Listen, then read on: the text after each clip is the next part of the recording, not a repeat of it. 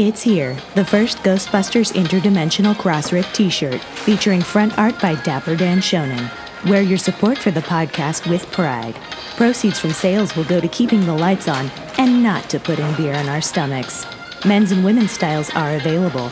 Visit ghostbustershq.net slash shop to buy yours today. I like that shirt, friend.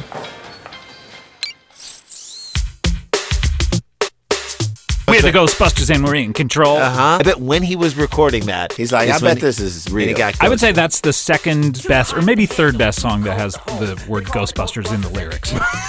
third.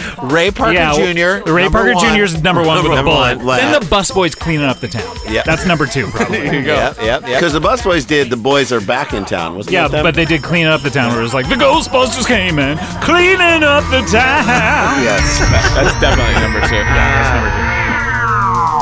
Still Playing with Toys.net presents the Ghostbusters Interdimensional Crossrip, the biggest podcast since 1909. So free. News, interviews, and commentary on everything Ghostbusters. Are you the key Here are your hosts, Troy Benjamin and Chris Stewart. I think these people are completely nuts. Woo! I've had family in town, which is why we're recording later than we usually do. Um, and all of them wanted to get on the Wi-Fi, and they all assumed that this one Wi-Fi hotspot was mine. So it's I, I wrote this in here, and then sure enough, yesterday morning, everybody's like, "Oh, I need to connect to your Wi-Fi." Oh, I bet that's you. Who are you gonna call? No, no, that's not me. It's weird. There's somebody in whatever my uh, perimeter Wi-Fi uh, range is who uh, has a Wi-Fi hotspot called "Who You Gonna Call," and of course, everybody always assumes it's me. It goes back to a couple weeks ago when we say that when people name stuff after Ghostbusters, people assume that it's you. No, I actually have an invisible network that you have to type in and one of those. But um, I- who the hell is it? I want to like, are, is somebody out there listening that's actually a Ghostbusters fan that lives next to me? Because that would be really funny. Small world. Or I- is it somebody trolling me? That I don't know. I'm positive third option, which is to statistically, it's just just a good good chance.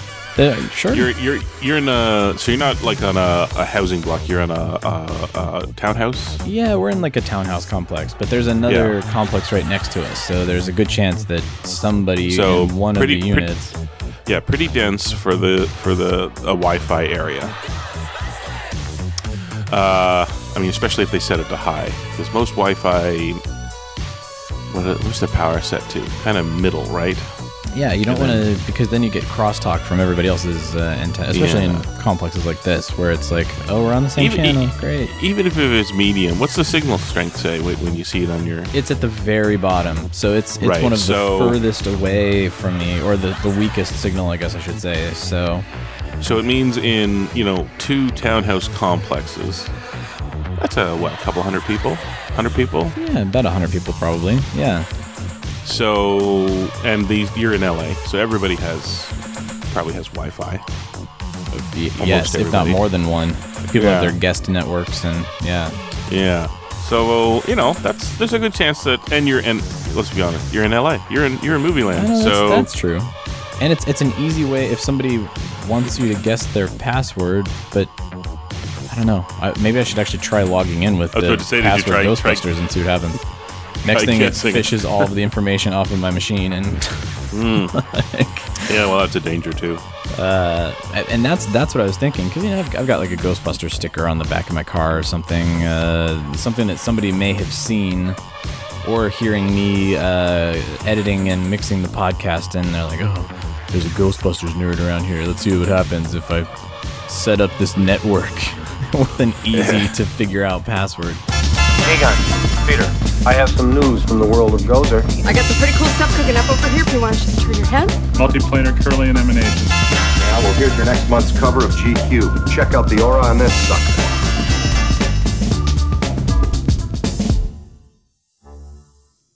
All right, let's uh let's start with Playmobil. I think that's a good spot to play because Yeah. it's uh Playmobil. We've got uh, Ghostbusters two figures right around the corner here uh, at some point in February. I, I mean, I know there have been release dates uh, that have been bouncing around, but I guess that sort of depends on if you are uh, pre-ordering pre-ordering them on Amazon, or if you're going to a local store, or where you're going to be picking up these Playmobil toys. But um, they have decided to really start their advertising campaign, which is great because people can get an eye on what they're calling uh, Playmogram 3D. Basically, the holograms that we talked about a few episodes ago, where you can put the trap on top of your your uh, smartphone, your iPhone, your tablet uh, device, and it will project a ghost into the trap. Uh, it's it's very cool, and the commercial really sells it. It's one of those classic like you know, end with a missile firing rocket commercial or kung fu grip commercial. I, I love it. Yeah. It's it's very toy, uh, very nostalgic uh, for especially for Ghostbusters fans out there. So um, it's pretty cool. I don't. Is the app available, Chris? I didn't think to look and see if you can actually download the app yet. I'm trying to clarify. I thought it was built into the, the game app. That was Oh, is my understanding. I thought it was a separate app. Um, no, and I, I it would have been nice if I had checked this out beforehand. But Ah. in talking to Playmobil, I got the impression that because they mentioned uh, it's an uh, an update. Oh, okay. Well, that So- sense. You want more people to download it- that game in the first place, Yeah, too. well, because then you're starting from scratch. You know what I mean? Whereas this way, you know, people who haven't gotten the app, yeah, you can tell them go do this. But it, you know, I'm assuming that if you fire up the app, it'll also, you know, mention to you, oh, by the way, if you have one of the guys, you can do this now or whatever. Oh, so, okay. So keep keep the installed user base. That that was my assumption. I won't stand. No, I will stand by it. Yeah, Screw I, it. I, I'm that makes a whole lot more sense from a logistical point of uh, why why have two apps for Playmobil if you can have everybody built in already. So yeah, that makes sense. Um, so the, hey, the app is already out there because it's the game. Awesome. Pick it up and, and be ready for it. so uh, yeah, all four figures are going to be available soon. Um, the press release that Playmobil was kind enough to send over has them at ten dollars and ninety nine cents each, but uh, probably a strong chance you'll get them a little bit cheaper than that uh, if you go go to your shop, I- go to your Amazons, and, and pick them up there. I do like that you can get just the figures individually. Oh, think, uh, yeah. For anybody who wasn't keen on buying, because you had to buy It was like uh, the car and Slimer was by himself with the hot dog man. yeah, Slimer was by Um, himself, but then Peter came with like Dana or one of the Yeah, terror dogs, something and like then that. Janine was only in the uh, firehouse, and which is not a which is not a bad thing. Uh, I mean, those sets are great, and you know, but the thing is, is they're higher price point because of all that extra stuff. So if you're just like, oh, it'd be nice to have like a set of the guys play, like, because I, not a figure collector, we've talked about this before, but I do like collecting uh, Stay Puffs. I do like collecting uh, Slimer, and I do like collecting sets of the guys. Um, so you know the Titan minis and all that. I kind of went nuts and all that, but I would have been happy if I could have could have just gotten the four guys. If I can just get the four guys, I like collecting that set over and over and over again. So you know to be able to buy just the Ghostbusters two guys is really kind of keen. Um, you know, and then the app thing on top of it. yeah, and then the is- app thing, and, and it seems like they all come with a lot of accessories. Like all of the figures come with the packs, obviously, and then a trap, obviously. But then Yeah. looks like they all come with the PKE meter, and um, so you're you're getting a good bang for the whatever ten dollars or eleven dollars that you end up spending per figure. Um, unlike, I mean, it's cra- you go to Target and like Star Wars action figures now, just the three and three quarter inch are more expensive than this. You know, they're twelve bucks, thirteen. Bucks. I know. So Going back to your favorite, uh, toys that made us. Those uh, th- those little guys were intended to be uh, an easy entry point, like a, a, low point of purchase. yeah, what happened? action figure for kids in the 70s and now it's like uh well it's not for kids anymore it's for the the kids that should have grown up and gotten the hell out of the way Um, exactly. For I the say that kids at heart, as basically. a kid who should have grown up and got out of the way. I'm telling the rest of us, this is not right. We Yeah. we, we, we broke something. Your first taste was essentially free when you were buying those uh, three and three quarter inch figures for whatever a dollar ninety nine, two dollars at uh, Woolworth, and now you go to Target and you're going to pay thirteen dollars for that same figure. yeah. So Uh, anyway, The one thing that I was thinking though that would have been cool is um, uh, Playmobil. Playmobil make a note is if they d- designed the um, the Ecto so that the the rack could have popped on and off, and you could have sold us the four guys with a a, a, qu- a oh. quarter of the Ghostbusters two roof rack. Well, I guess So technically, I mean, could the roof pops off of the Ecto to get the figures in. They could have just given you a totally different Yeah. roof. Oh, Yeah, right. oh, why or didn't they reach or out find, to us for or that? find one, I know one more figure that I I expect that toy companies all have a list. That's, it's not that we're geniuses or anything like that. I expect that a lot of this stuff has already been thought about, and there was reasons against it, and they walked away. But I just want to go on the record as saying I would have gone the other way if, if I had had a vote, which I didn't.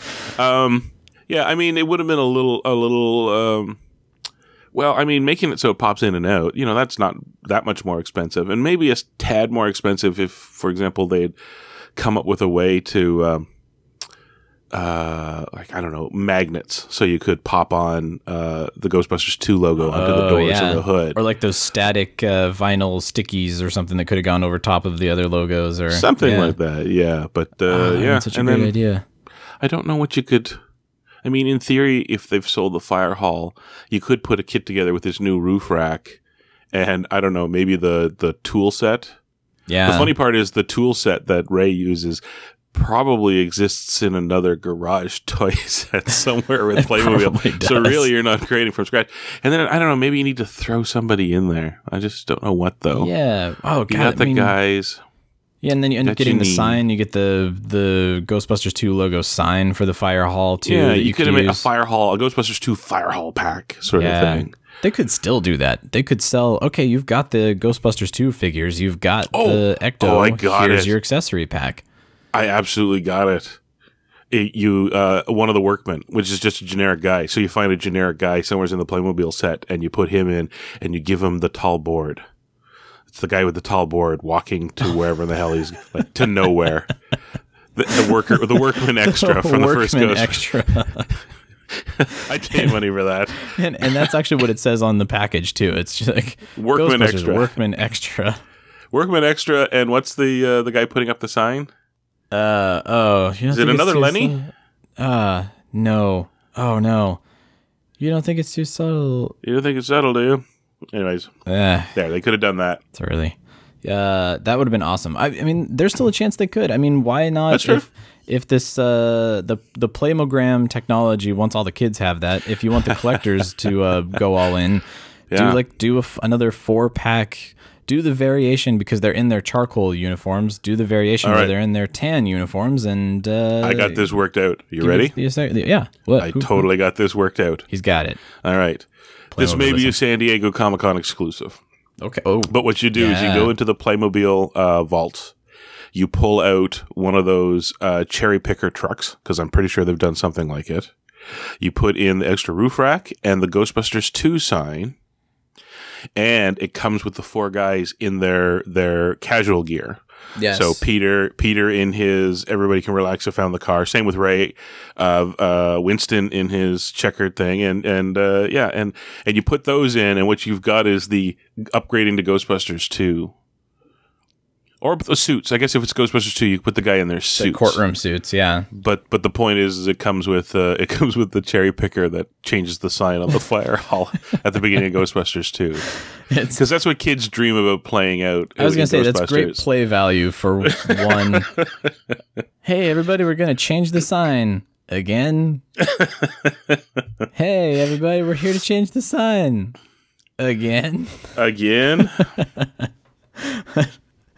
Oh, Marty. man, You don't think it's too subtle, do you? Marty. Marty. It was a Marty. That's it. He's a Marty. But He's a uh, Marty. All right, so yeah, play Playmobil. Go check those out. I'm excited to pick those up just because any Ghostbusters 2 merchandise. I'm still I got to pick up my uh, Diamond Select Vigo and Janosz, and I just I, I love the fact that we get play uh it, just any type of Ghostbusters 2 materials after the fact. So yeah. uh, awesome, awesome. Thanks so much, Playmobil, for doing this for us. Uh, they always, they never fail to amaze us, and uh, I love those. I love those toys. So, uh, let's see. No, also, oh man, I really want to gush about this. I actually should have led with this because I've been dying to talk to you about it. But a futile and stupid gesture on Netflix. Uh, I, have you had a chance to watch? Probably. It just came out on Friday night. I want to say as we record this, so it's it's only No. been about twenty four hours.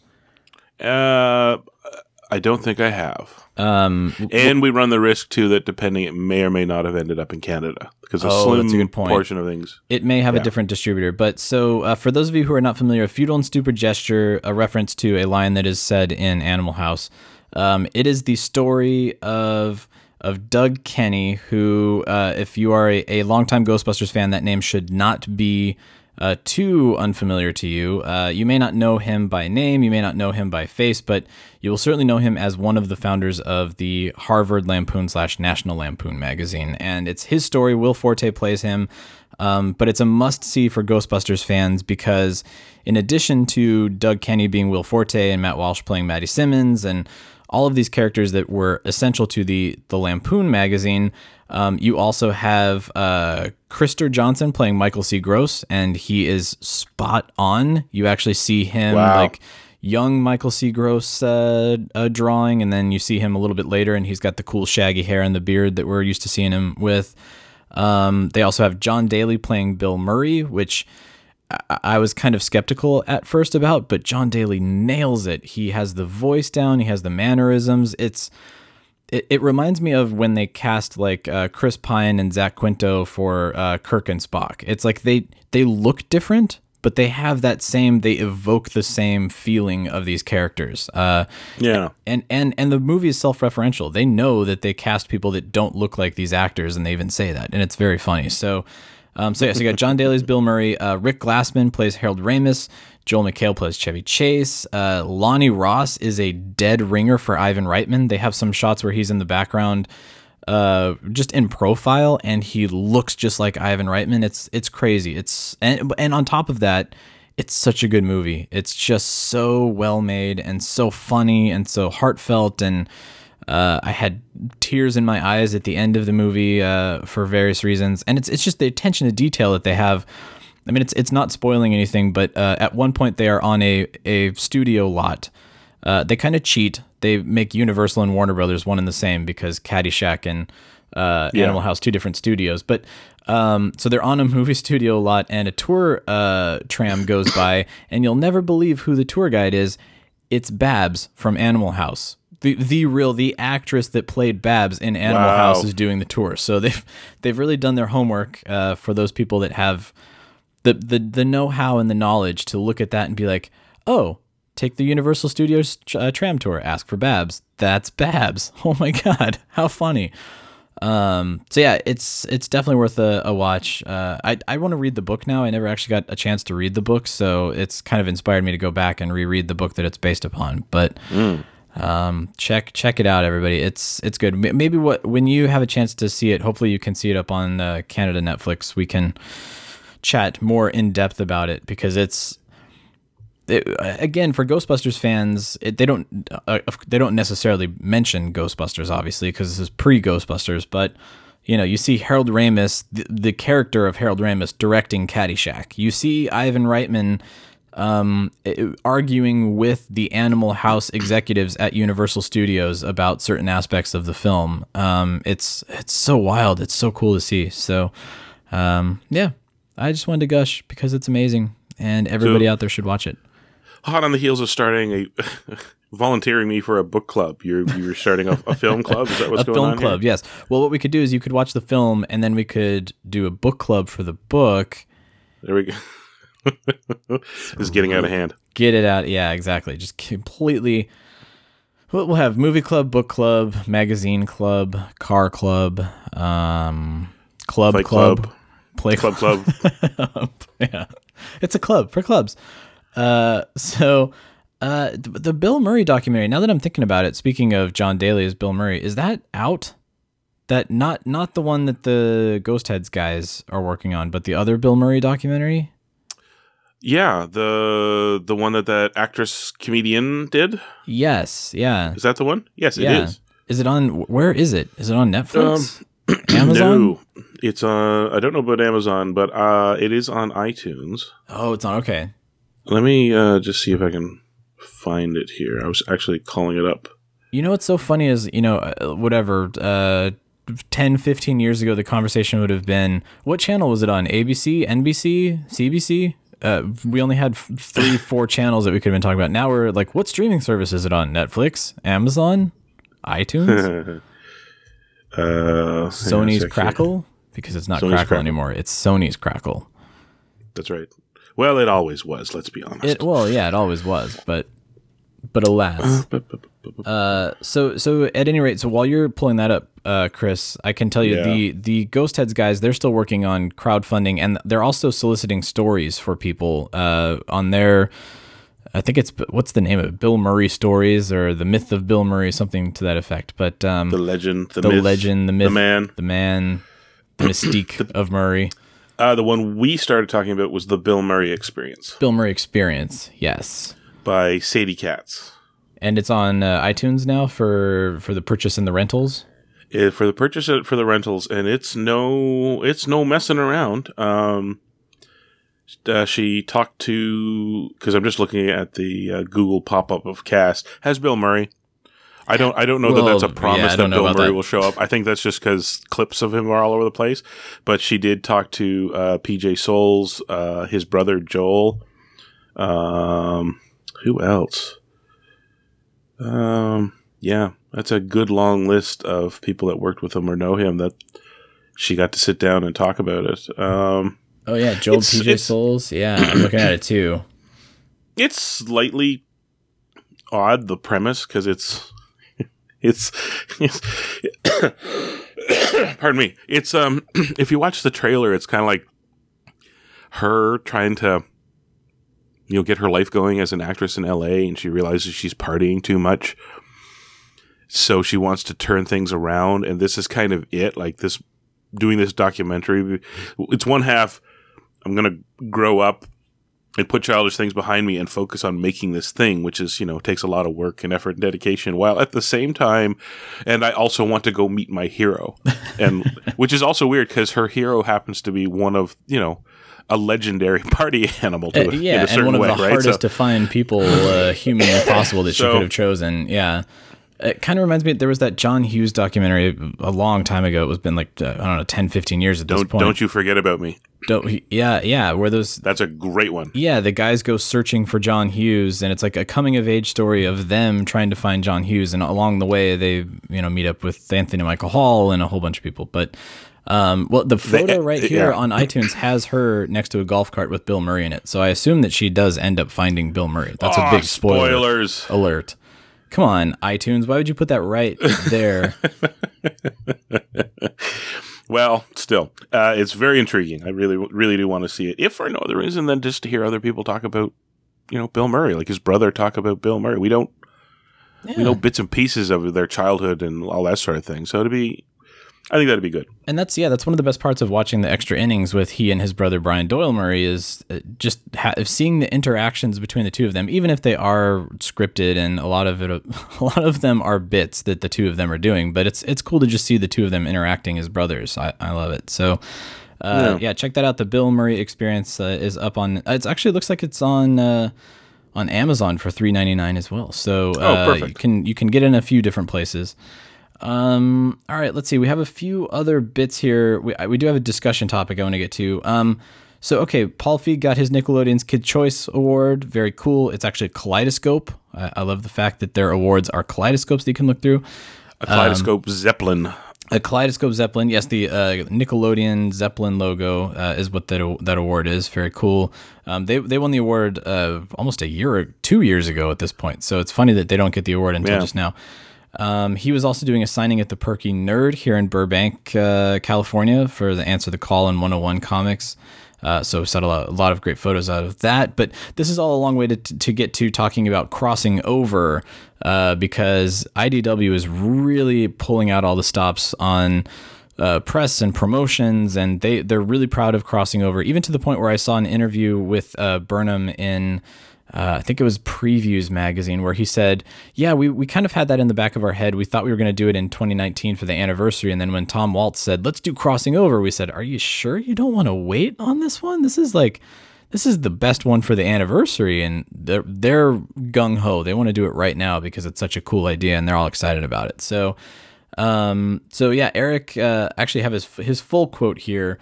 Uh, he says once we crossed over with the real Ghostbusters, we felt it was a foregone conclusion that we do another bigger Ghostbusters team up with more teams. Smaller crossovers happened first, but this was always on our radar. Though to be honest, the biggest surprise was not waiting for the 35th anniversary in 2019. I was pitching a much smaller story when editor Tom Waltz said, "No, let's do this one." So yeah, it's uh, they have been talking about this crossing over for a long time, and uh, I think that's that's pretty awesome. But the, the reason I bring this this interview up, Chris, is they touch on something that you and I talked about two episodes ago. At this point, the crisis on Infinite Earths parallels here, uh, because you and I had debated. You know, this is kind of a crisis esque uh, mashup of all of the universes and all of the Earths coming together. Uh, and so the uh, the the interviewer Vince says it said in the January previews that this series is the Ghostbusters version of Crisis on Infinite Earths. So give us a heads up on the egos that clash in this series. Who gets who gets in whose face first? Who wants to be the loudest voice in the room? And Burnham says. When I think crisis, I think of worlds permanently merging into one, and that's not going to happen here. There goes my theory. Ah, boo. This almost feels a little bit more like Secret Wars in that everyone gets pulled in to deal with something. Dot dot dot. Heck, I guess we're just like a little bit of both, but that's beside the point. Most of the canon of Ghostbusters are decent folks who just aim to do the job and or gain further scientific knowledge. So, uh, shot shot my theory out of the window that it was going to be one merged universe uh, on the tail end of crossing over, but uh, it's cool that it is going to be an event of crisis proportions, though. So, and and his ominous ellipses there that he put there when they have to deal with something, we kind of assumed that it would be something big enough that it necessitated every Ghostbuster from every universe to have to deal with it. Uh, and and uh, I don't know. I'm excited. I'm really excited. We're again being spoiled by IDW because we've got the annual that's coming out in uh, I don't know four weeks here. February 28th, the annual comes out, so that's another 40 pages of Ghostbusters goodness. We've got the Answer the Call comics that are still coming out, um, and uh, with this right around the corner, it's IDW. We love you guys. We love you. We love everybody, but we love the IDW guys a little bit more. So I'm not just saying. Uh, what other bits do we have here? Um, oh, Ernie Hudson will be at Atlanta's Days of the Dead. I'm looking at you. Yes, have some podcast. Uh, February 2nd and 4th. That's this coming week. Uh, speaking of Yes, have some. Kurt Fuller was on their podcast. So if you want to give him a listen, it's uh, a lot of fun to hear those guys uh, interviewing him. Um, oh, and then uh, the Stranger Things figures. We didn't talk about those. That's another small little uh, news item. The Yeah. uh, McFarlane Toys uh, at one of the conventions has an empty box with some silhouettes in it. Uh, so there's not much to talk about quite yet, but uh, they will be selling a set of all four uh, Stranger Things uh, gentlemen, young gentlemen, in their Yeah. Ghostbusters costumes from season two. Uh, and uh, McFarlane's Stranger Things action figures are awesome. Like the 11 figure is really great and they they pour a lot of there's attention to detail in all of the sculpts and they put a lot of accessories in with them and so yeah, the downside to McFarlane has always been they're not extremely playable toys. Going back to our earlier Yeah. comments, this is not for this is this goes up on your shelf. this is again for the kid at heart uh, more than the uh, Playmobil set. Well, if I understand correctly, because I just posted, I hadn't heard the the any other details at the time. Uh, it, the photo showed up on Twitter, so I, I and I retweeted it. Later, found out that this is not just for the grown up kids. This is for a like the one percenters of the grown up kids because. It doesn't exist. Apparently, they're pulling the same thing as with the uh, Mattel's Ecto. They're waiting on pre-orders to figure out if it's going to get Oh. They made. want to see if people will buy it. it it is in the hundreds of dollars range because Oh my god, I did not know that either. Interesting. Yeah. Okay, so this is this is a you buy in and hopefully they make them kind of thing. they're not Mm. making them you know the whatever large amounts they make in a regular run this is obviously they're counting on a smaller number but the smaller number you know requires the uh the, higher price point and uh i don't know Interesting. I wonder It- why it was- they would because like P- Funko Pop they they did all of the guys' uh, Ghostbusters. I wonder if they're just they're looking at their cost of making these versus the cost of distributing them to every major marketing uh, or or every every major market to Targets and WalMarts and Yeah. GameStops and and they they just can't can't make it float. But different different different spreadsheet accounting I think's going on and and different decisions were made. Um it also probably goes a long way to say that the cute Funko stuff has a wider appeal I guess yeah, that's super true. realistic McFarlane stuff and the higher price point of McFarlane stuff because anybody can pick up a Funko pop for, you know, less than 15 bucks whereas uh this is a couple hundred dollars. That's quite Yeah. a difference. Yeah, and I mean, even if they, he, even if this was a regular McFarlane fig, McFarlane figs are like thirty-five bucks a pop or something like that. You know, they're, Yeah. they're not Oh, they're not inexpensive. So Um, but they, I mean, they do they do sell at Toys R Us if the Toys R Us near you is not closing. Sadly, um, yeah, well, you may want to check into that, everybody. That's uh, was it 180 are closing yeah, down. A whole mess of them are closing down. I, I looked, and the couple near me are still staying open. But uh, yeah, I'd uh, I'd check anyways, just because I feel a lot of s- s- stock will get moved over, but uh, they oftentimes, if they don't have to deal with it, they prefer it that way. So there will be, you know, blowout clearing out sales. Yeah, Uh, and there's still quite a few things. Um, the Lego, not so much, but the Dimensions stuff is on there. oh yeah, and the di- Um, imagine some of the diamond toys will probably be there. Uh, uh, for yeah, some of the Diamond toys. Um, you, you know, never hurts to hit the Hot Wheels, see if maybe the uh, any of the uh, cars are floating around. Yeah, yeah. Uh, um, or the last couple of copies of the uh, Protect the Barrier.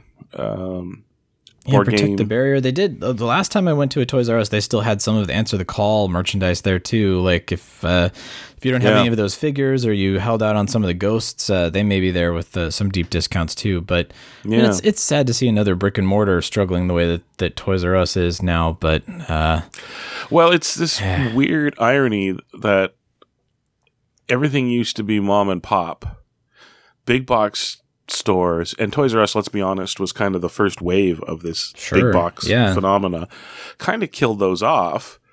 Um, and then, but hovering in the background was this thing that people at the time weren't that weren't that familiar with, but by now are absolutely familiar with, and that's the world's ultimate big box store, which is you know Amazon and all that. And so, or if you want, if you want to put a silver lining on it, uh, Toys R Us has its own online store too, right? Like yeah, yeah, and and we'll If it- still continue it- to have some. and continue. Well, I think it was announced in one of the restructuring things was they would be putting a heavier focus on their, um, uh, you know, they'd be uh, some more serious thought would be put into their online sales thing because if they're going to download, you know, or not download, but downgrade all these these uh, storefronts, then yeah, they want to. But that's that's ultimately what it is. Is it is sad to see these stores go because it's handy to have them, but yeah, you know, it's kill or be killed as it turns out. And all Amazon was sitting on waiting was, and what they were literally waiting on was,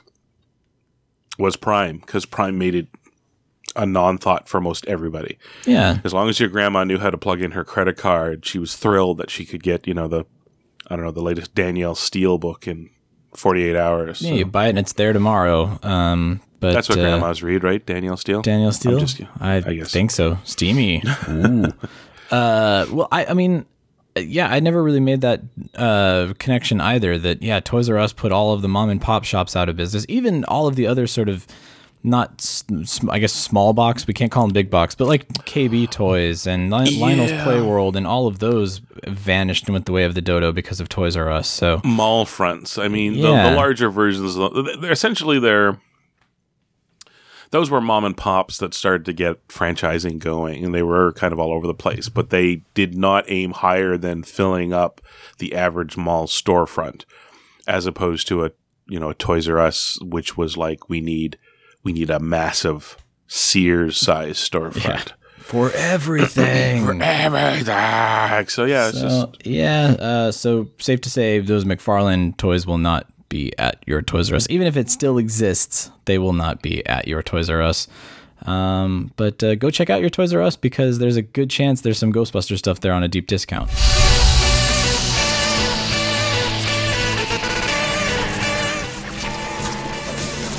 My name is Erica, and I'm a participant in the biggest podcast since 1909. You are a most fortunate individual. My name is Mark, and I am a participant in the biggest podcast since 1909. Boy, the superintendent's gonna be pissed. My name is Christopher, and I'm a participant in the biggest podcast since 1909. It's crazy, you know.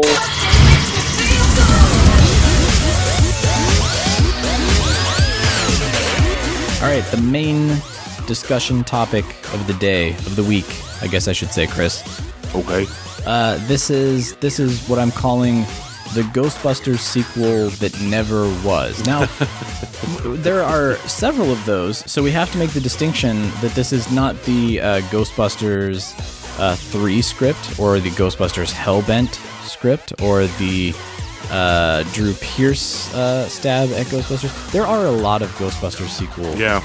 Uh, that, that could that could fill that uh, description, but what we are talking about is the Answer the Call sequel that never was, um, and it's the reason that we talk about that. I wanted to talk about this is uh, a lot of the conceptual artists that have worked on the films. There is that grace period that they they let the movie be the movie, and then they put everything for their portfolio up there so that they can get more work on more movies, and that's where we reap the benefits because we get to see all of their art and all of their amazing ideas and things that they came up with for Answer the Call or for other, any other movie that they work on Yeah.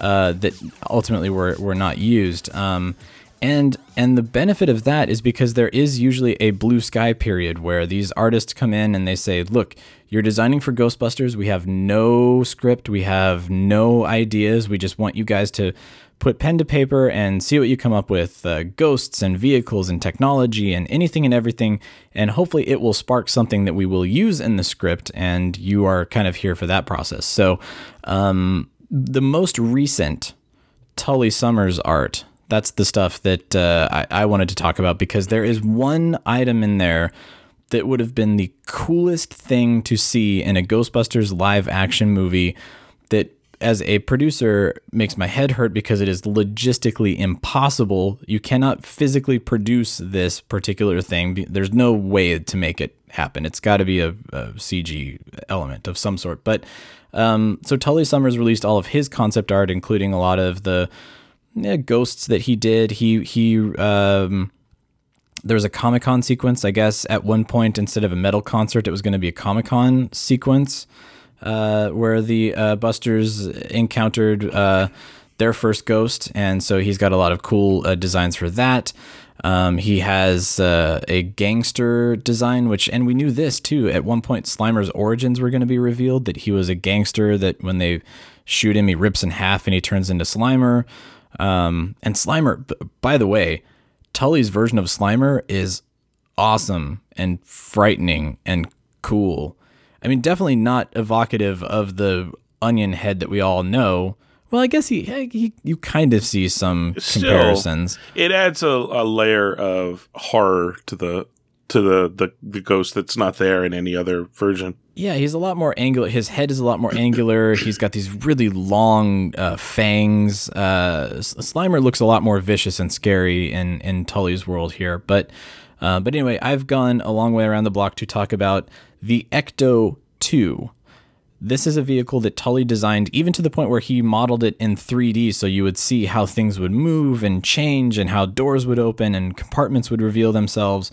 Um, the Ecto 2, apparently in one iteration of the Paul Feig and Katie Dippold script, the government embraced the Ghostbusters and, in fact, outfitted them with high tech equipment and, you know, either gave them the funding for Holtzmann to create this stuff, or maybe Holtzmann wasn't even in the picture at that point. But uh, the, the result that comes out of that is this, like, I don't know, uh, sport utility RV looking vehicle. It looks like kind of a Euro van crossed with a Winnebago, crossed with the EM50 from Stripes. Like I don't know how Yeah, to was about to say, describe it, drew, it, drew, it drew a lot of uh, instant stripes comparisons. Yeah, um, but but such awesome ideas like the.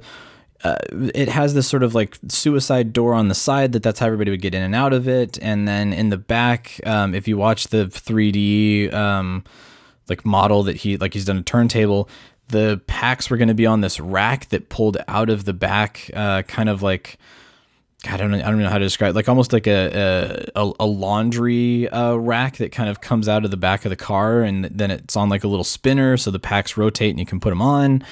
Um, he dr- like dreamed up the way that the Ecto bike was going to come out of the RV. It's in like this gull wing side compartment that opens up and deposits the bike onto the road. Um, he even did like uh, kind of like the Dark Knight's bat pod at, at I don't know why or how or for what purpose, but the front of the vehicle could open and a small little one single seater uh, vehicle will pop out of it and drive.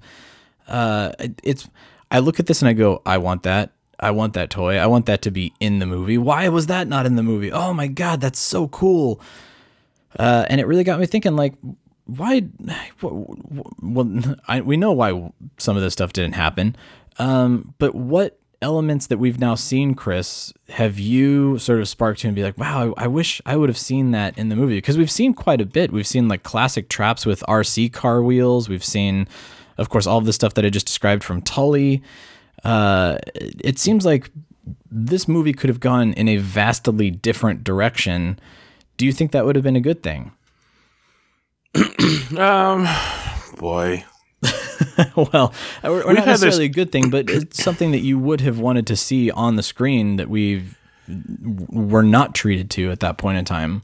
We talked about this before on with other stuff, right? Like if it had been done different, would it have been okay? And it's kind of like, well, about as okay as it could have been not okay, right? It's hard, really hard to yeah, say because, yeah. especially since he's got you know this kernel of an idea that he illustrates.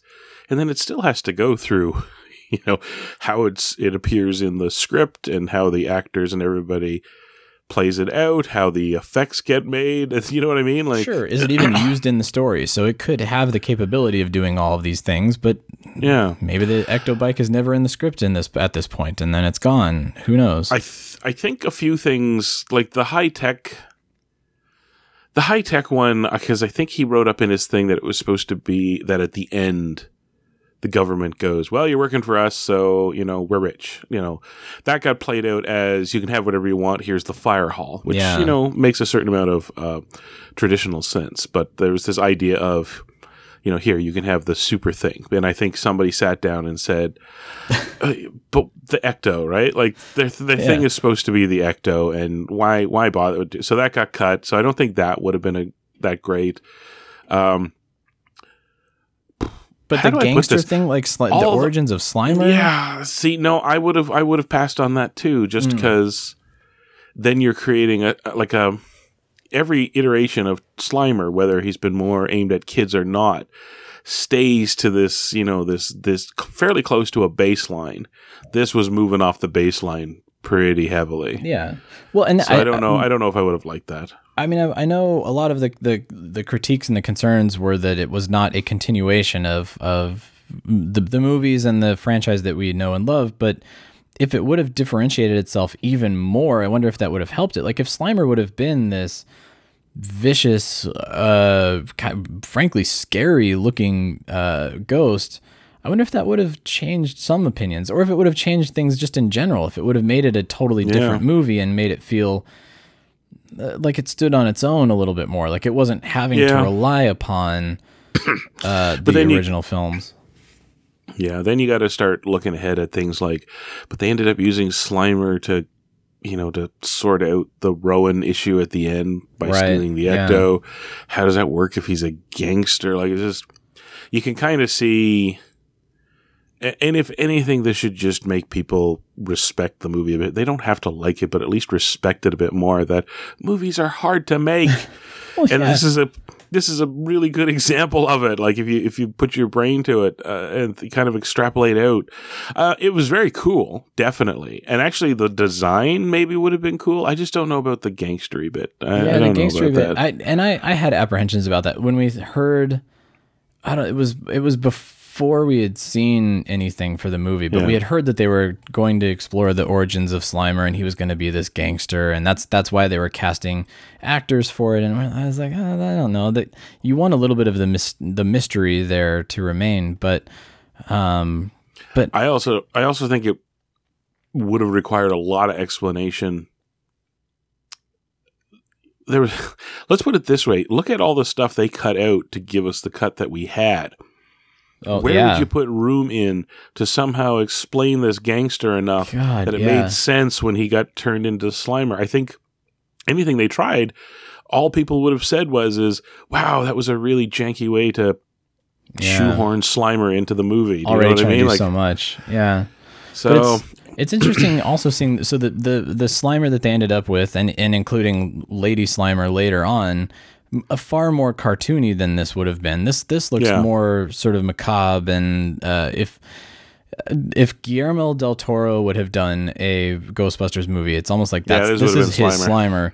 um, but but it it sort of it demonstrates how fine of a line you have to to sort of tread with this movie because it, it can't be too scary, but it also can't be too goofy at the same time because it is Yeah. it's a comedy, it's a horror, it's it has to be these two things simultaneously. So we we've almost seen the two polar extremes here. They went with the Looney Tunes, uh, you know, uh, Chuck Jones, Lady Slimer with a pink bow in her hair, but it could have been something completely in the opposite end of the spectrum. Um, and maybe there was something in between there, akin to kind of what IDW does. He's he looks like Slimer, but he is a little more grotesque. He is a little bit more edgy. It could have just been different to see. It it, it probably would have ended up like the It definitely Joel would have been Kinnaman different RoboCop. It would have been different, but. Um, so anyway, check check out this concept art. Hopefully, there at some point there's going to be an art book or a making of, or I mean, it's Yeah. it's probably a pipe dream at this point, but at least it's all out there for us to see uh, because these artists have put it out there, and and and it's cool to Well- just see that development process. Well, uh, it's funny that you should mention that because um, a couple people that saw it uh, posted around and all that. They commented that it'd be amazing to have an art of the movie book, and uh, Paul Feig responded to one saying that would be Oh. amazing. Oh, I So, didn't see that. Oh, how funny. Yeah, again, I, yeah, of course he would love it. I don't think that's in, in any way Yeah. an indication that it's going to happen, but uh, But it's it's nice to know that he would love to see that too. So um, the, the the the the most interesting stuff to walk away from looking at this stuff is it it answers a couple questions. One I noticed and one somebody else pointed out and I went, "Oh yeah," which is the Comic-Con one kind of explains as somebody put it, "Oh, no, not now, buddy." You know how you said we got to go? Well, you're making it longer by being here, okay? Okay. Okay, go. Bye. Upstairs. You're getting cold now, aren't you? yeah, I know. I'm sorry. This is what we get for recording on a weekend That's morning. okay. But we're almost done. We're almost done. Um, uh, the Comic Con explains is what you're saying. the Comic Con explained uh, it made more sense that the Ghostbusters would do a bust in an afternoon if it was Comic Con versus why the rock concert.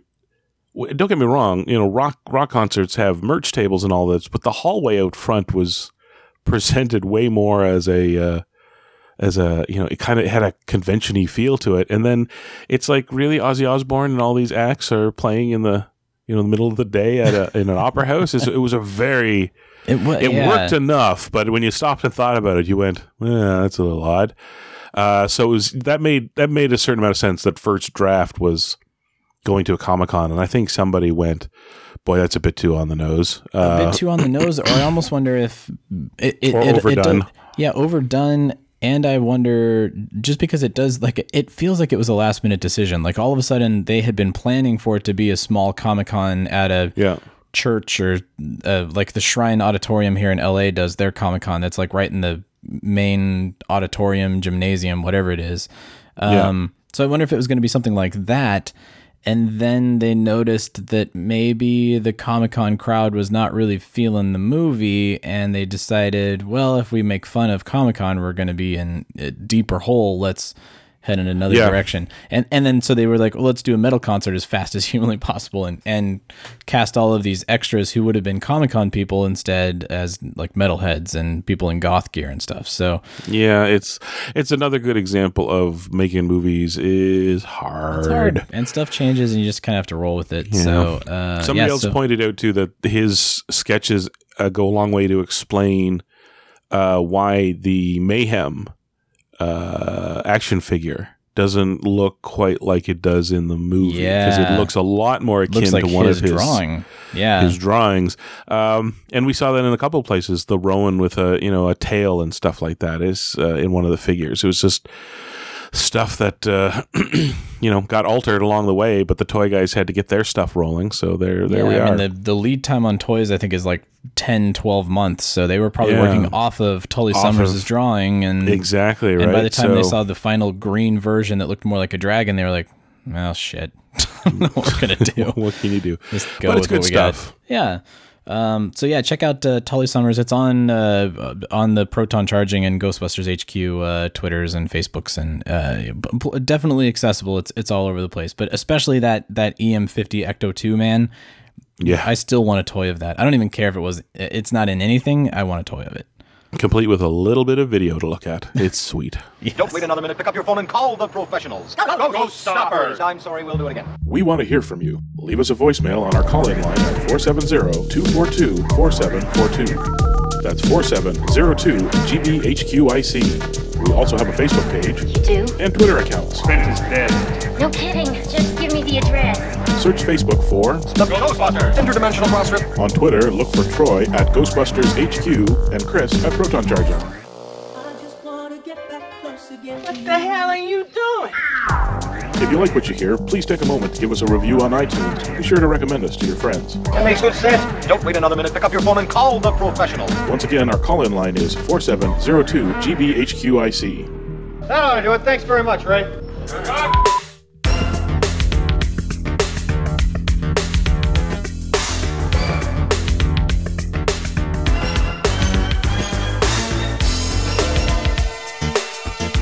All right, Chris. Well, before we wrap up here, I do have a couple of things from our franchise uh, friends out there to to talk about. Um, and uh, unfortunately, one of those news items is some sad news from our Dallas Fort Worth Ghostbusters. Uh, it seems one of their members, Guy Andrew, has passed away from pneumonia and emphysema. Um, very, very sad. I always hate to hear uh, when one of one of our own has fallen, and it's it's very sad to to hear that they have lost a member. But uh, they wrote a very touching, very uh, amazing uh, memorial for him on the Dallas Fort Worth Ghostbusters Facebook page. If you go check it out, but uh, I just thought reading reading a, a quick sentence here uh, really got me choked up. They said about Guy that it was no stretch to say that Guy was our very own Ray Stantz. In every sense, he was the heart of the Dallas Fort Worth Ghostbusters. He was always the first to make an event or appearance. He was always happy to answer questions and engage with people, and he never failed to embrace and encourage the excitement and curiosity that came from children's and adults alike. So, uh, all of our heartfelt uh, condolences to the Dallas Fort Worth uh, folks and, and everybody out there that knew Guy. And uh, hopefully, uh, you know, hearts hearts will mend, and uh, the the heart of the Dallas Fort Worth Ghostbusters will be missed, but hopefully we'll continue on. So very very sad. Um, I also realized I, I say Guy, but I wonder if it's Guy. I wonder if he was if he was a little French Canadian. Who knows? Uh, in Dallas, no, it's probably Guy. Dallas, it's probably Guy. Yeah. But um, also, the Ghostbusters of North Carolina have passed along that they've got a great fundraiser that they've got going. Um, they are raising money for the Special Olympics, which is uh, something near and dear to my heart. My aunt had uh, Down syndrome and participated in the Special Olympics, and she still talks about it. And it was 35 years ago. She loved the Special Olympics. She loved being a part of it. So uh, the North Carolina Ghostbusters are raising money for the Special Olympics. And in February, they are going to Virginia Beach and participating in the annual Polar Plunge event there. And their their funds that they're raising are going to benefit uh, the Special Olympics. They want to raise two thousand dollars before doing so. Um, so what you need to do to help them is go to the uh, Ghostbusters of North Carolina social media pages to their website, and they have Polar Plunge patches. That's very difficult to say very quickly, but they have they have Polar Plunge patches that they're selling for ten bucks a piece. Um, and what they're gonna do? They're, Sorry, I- they have polar polar, polar plunge, patches, to purchase. To purchase. Plentiful If it- though. if it Plentiful pleases polar, you. polar plunge polar, polar plunge patches to a plethora of polar plunge patches to purchase presently. Peter's picking peppers pickled. Ah. Anyway, so yeah, uh, you purchase a patch for ten dollars. That is going to help them with their two thousand dollars. But they also are uh, raffling off some stuff. So when you purchase the patches, purchase the Polar Plunge patches. uh, you can uh, you, you're entered to win uh, this this wonderful raffle. They have a whole bunch of stuff. They have like one of the pop vinyls that we were talking about earlier from Stranger Things as Dustin as a Ghostbuster. Uh, cool, cool stuff. They also have a, a dark patch for eight dollars and a glow in dark pin for six dollars. Basically, their fundraiser is you are benefiting by getting a pin or a patch, uh, which is awesome. If you want, you can purchase all of them for $24. It's a $24 value, but they'll give it to you for $22. And you get four entries into their drawing, and you get all of the merch that they're selling. It's super awesome. Everything going to the Special Olympics, and uh, it's it's super great. So check that out. Uh, they have great items that are part of the the raffle. They have some signed stuff. Robin Shelby signed some stuff. Uh, Jennifer Runyon signed some stuff. The Ninja Turtles figures. It's it's well worth it. So uh, check out Ghostbusters of North Carolina's uh, outlets and uh, enter enter for that raffle. It'll be a lot of fun, and it goes to a good cause. So, but the catch is you have to do it before Saturday, February third. So it's happening right around the corner. When you listen to this, go do it right now. Otherwise, it's too late. I'm sorry. You just don't have the time. Uh, all right, so uh, quick, quick couple minutes left here, Chris. Uh, any final thoughts for the episode? Um, the flu season is getting suckier and suckier every oh year. no! Has it claimed anybody? Uh, well, I was wondering. Uh, this is where the you know the final thoughts comes from is whether that's what uh, uh, what felled Mr. Andrew there of the Dallas Fort Worth Ghostbusters. Because when they say pneumonia Oh. emphysema, it sounds like he may have had you know a little bit of emphysema or asthma or something uh, like that. As a but result then, of yeah, but then yeah, pneumonia and all that. It's you know it. I'm not going to say because they never said, but uh, my concern is is that this year it's they're not the first person we've heard of that ended up in a critical situation because of this, and like I think this year was the first year in a number of years that it reached uh, epidemic level, Yeah. which is which is you know the last step before you know 1918 Spanish flu pandemic levels. Um, so I don't know, everybody. it's got nothing to do with Ghostbusters, uh, except uh, boy, go get your flu shots. I think more yeah. than ever. Yeah, get your flu shots and and and just be careful out there. Wash wash your hands. Wash your hands uh, lots. yeah, Don't touch mean, your eyes and yeah. stop picking your nose and all that sort of thing. The um, the thing that the the actually this all started though because when uh, the, it's it's um, trying to I was gonna say it's not lucky. I guess f- fortunate's not right. Uh, there was uh, a small positive side effect to we are recording not at our usual time, and that's that we actually get to talk about uh, a guy, uh, you know, in uh, relatively uh, close proximity to the team announcing that he had passed and all that, Yeah. rather than close to two weeks is what it would normally be because he passed. The announcement was on Friday, and we usually record on the Wednesday and weren't able to do it. So Yeah.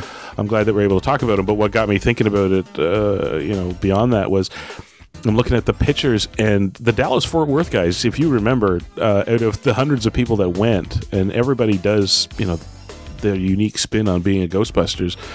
Uh, they stood out uh, more than than many others because they. Um, they uh, got themselves the uh, the the Feig suits. They got themselves matching Oh right, uh, yeah, they had the Fort cool Worth blue, ones. ties Yeah. and yeah, and I I didn't get to talk to them much, but in my my memories there, I seem to recall a gentleman with glasses and and you know the the salt and pepper beard and goatee and all that. It's I'm so I'm pretty sure guy was there, and I guess that's what it comes down to is now more than ever I regret that we you know didn't get to talk to everybody that was there. It was just so busy and hectic.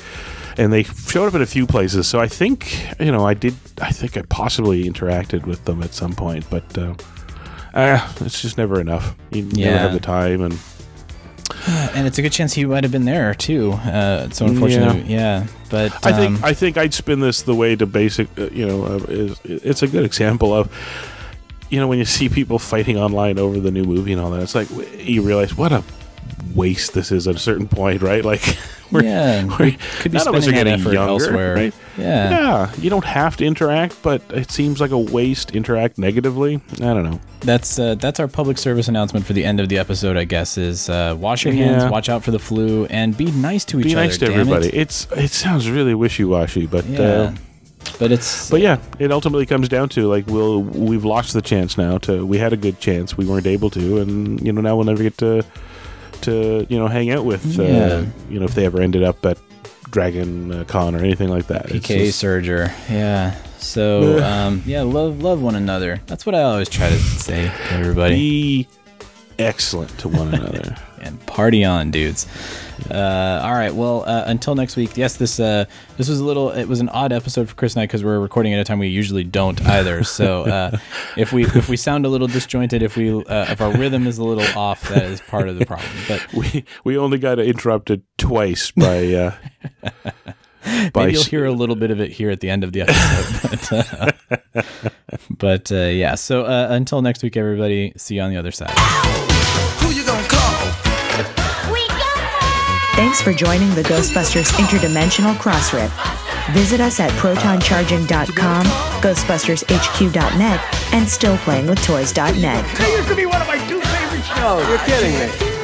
Oh, great. What was the other one? Bassmasters. It's a fishing show. Everything you're doing is bad. You truly scare me. I want you to know this. Next week, though, hairless pets. Weird.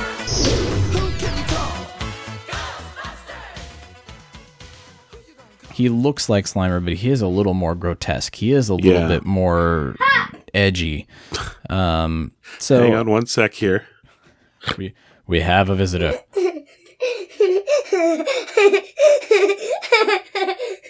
Young man, where is your mother?